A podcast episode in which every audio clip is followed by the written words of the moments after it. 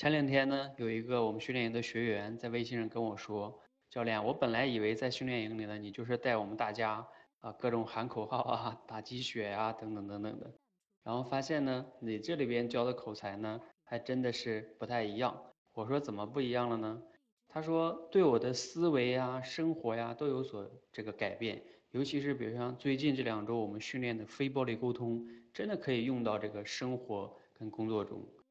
那在这里呢，我也特别想聊一聊哈，就是其实很多人对口才都有误区，认为呢口才就是要侃侃而谈，对吧？滔滔不绝。